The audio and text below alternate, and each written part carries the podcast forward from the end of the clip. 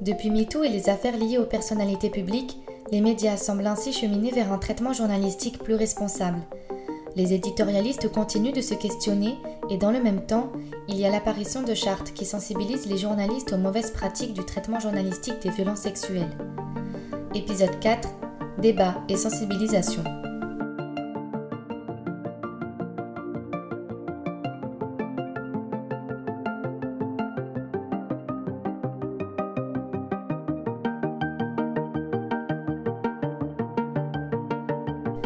Le 9 avril 2021, Mediapart publie un article titré En finir avec la culture du viol dans nos médias, écrit par le collectif féministe Déconstruisons-nous de Tours.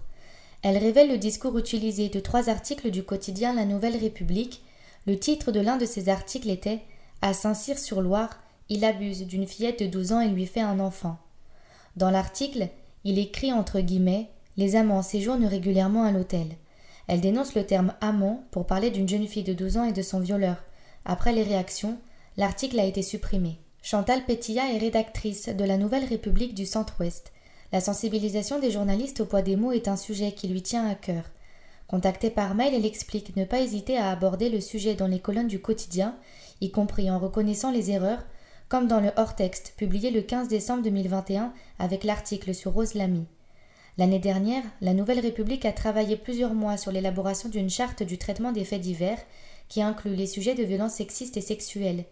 Cette charte a été diffusée en interne et insiste sur l'obligation de bannir toute formule ou titre qui minimise, voire justifie l'acte de l'auteur. Le 28 février 2020, Libération publie en couverture une photo qui montre Adèle Inel face à Roman Polanski. Pour le collectif féministe Nous Toutes, cette image est une honte, dénonçant ainsi une photo qui montre, selon le collectif, un pédocriminel quasi souriant face à une victime énervée. Autre polémique, à l'occasion de la Journée internationale des droits des femmes, Libération publie la lettre d'un violeur. Le journal fait le choix éditorial de publier une lettre de Samuel, 20 ans, qui reconnaît avoir violé son ex-copine. Donner la parole à un violeur à la veille du 8 mars est un choix qui a été vivement critiqué. Pourtant, le quotidien est sensibilisé depuis plusieurs années à ces questions, Virginie Ballet, par exemple, est journaliste à Libération. Elle est en charge des sujets sur les droits des femmes. Au sein de la rédaction, il y a aussi une cellule de féminicide ouverte. Pour France Culture, en 2020, la journaliste explique que ce n'est pas toujours parfait et qu'il y a des remises en question et des débats en interne. Une journaliste m'a expliqué que malheureusement, ce n'est pas parce qu'une rédaction fait de bonnes choses et qu'il y a de bonnes personnes que tout le monde est au même niveau de prise de conscience, d'éveil et de déconstruction.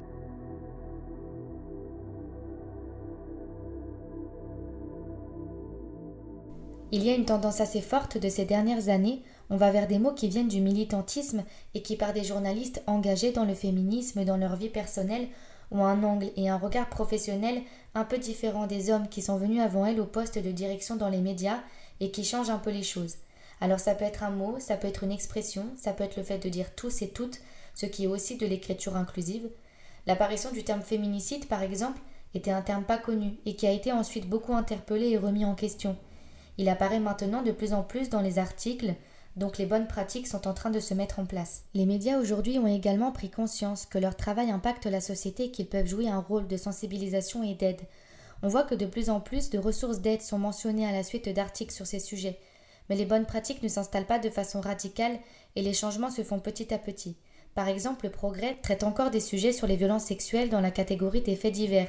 Par contre, une journaliste du Progrès de Lyon m'a expliqué que l'hebdomadaire a reçu une consigne, celle de ne pas utiliser le terme drame passionnel dans les affaires de féminicide. Il mentionne des ressources d'aide comme les numéros d'urgence SOS Femmes battues et SOS Enfants sans danger. Interrogé dans le cadre de cette enquête, Jérôme Morin, journaliste au Progrès de Lyon, m'a raconté que les affaires de violences sexuelles sont malheureusement de plus en plus nombreuses. Les procès se tiennent souvent à huis clos et les victimes sont très réticentes à parler pour la presse. Le sujet des violences sexuelles est donc traité essentiellement quand l'affaire passe en justice et notamment au tribunal correctionnel. Le problème est souvent une question de temps. Il est arrivé que le progrès traite des sujets sur les violences sexuelles dans des dossiers dans la catégorie faits de société, mais lorsque c'est le cas, c'est quand les journalistes ont eu le temps de se rendre sur le terrain, d'aller interroger les différents corps de métier et les différentes parties.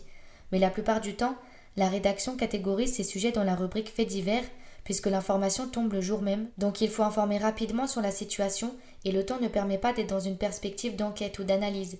Il explique personnellement être sensibilisé à ce sujet en raison d'appartenir à une génération de jeunes journalistes. S'il n'a jamais été sollicité par sa rédaction ou des associations pour être sensibilisé aux mauvaises pratiques journalistiques, il a de lui-même conscience de ce bon traitement.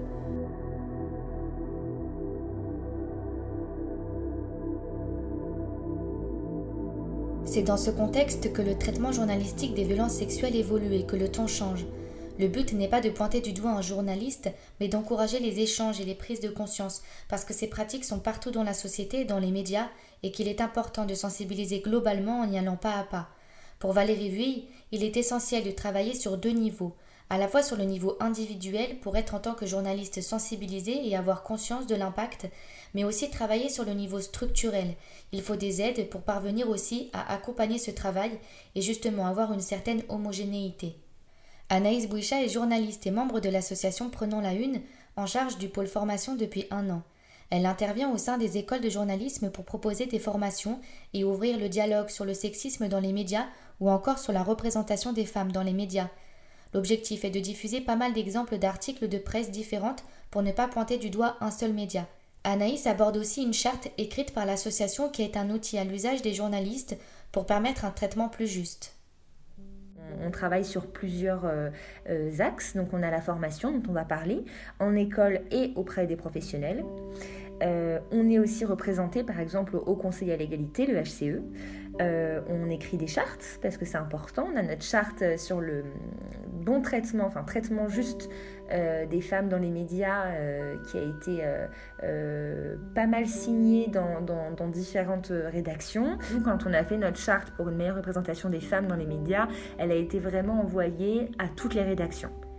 Il y avait, je crois, si je me trompe pas, 11 points ou 12 points, je sais plus trop, des conseils, des bonnes pratiques à mettre en place. Après, effectivement, aujourd'hui, il n'y a pas une entité qui surplomberait toute la presse euh, pour, euh, on va dire, imposer un cadre. Parce que euh, aujourd'hui, la liberté de la presse, elle est sacrée, ce qui est normal. et ce serait peut-être trop contraignant.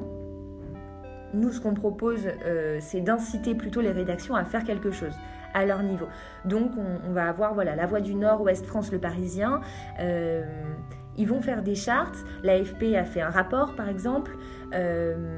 Mais c'est génial, en fait, elles disent la même chose, ces chartes-là. Euh, un, certain vocabulaire à éviter, euh, une iconographie qui va être trop sexiste, ou alors euh, choisir les bonnes photos quand on parle des violences faites aux femmes, et pas, et pas juste une, pas, une photo de... J'en sais rien, une photo banale qui va minimiser le fait. Ou alors éviter les titres type Elle cuit mal le steak, il lui mord l'oreille, parce que ça c'était, enfin, c'est un vrai titre qu'on a je crois même que c'est avec un gâteau d'anniversaire d'ailleurs, ben, en fait on parle de mutilation. Euh, et ce titre-là nous donne envie de rigoler, mais en fait c'est un vrai sujet de société.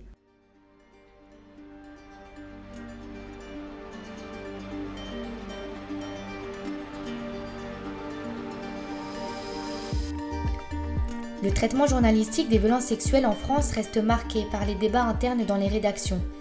Les vécus et les expériences différentes et le mélange de générations fait que le niveau de prise de conscience sur ces questions n'est pas totalement égalitaire. En plus, 20% de femmes sont directrices de rédaction, les journalistes femmes détentrices de la carte de presse sont plus enclines à avoir un statut précaire. Beaucoup de jeunes femmes témoignent encore de situations de sexisme et de harcèlement. C'est aussi ça l'enjeu. Malgré une belle remise en question, le patriarcat joue souvent un rôle majeur dans le traitement journalistique des violences sexuelles. Les tons changent parce que la parole et l'écoute se libèrent, alors le langage journalistique est plus juste. Les tons changent parce que depuis ces derniers mois, les médias ont un regard plus attentif sur les victimes.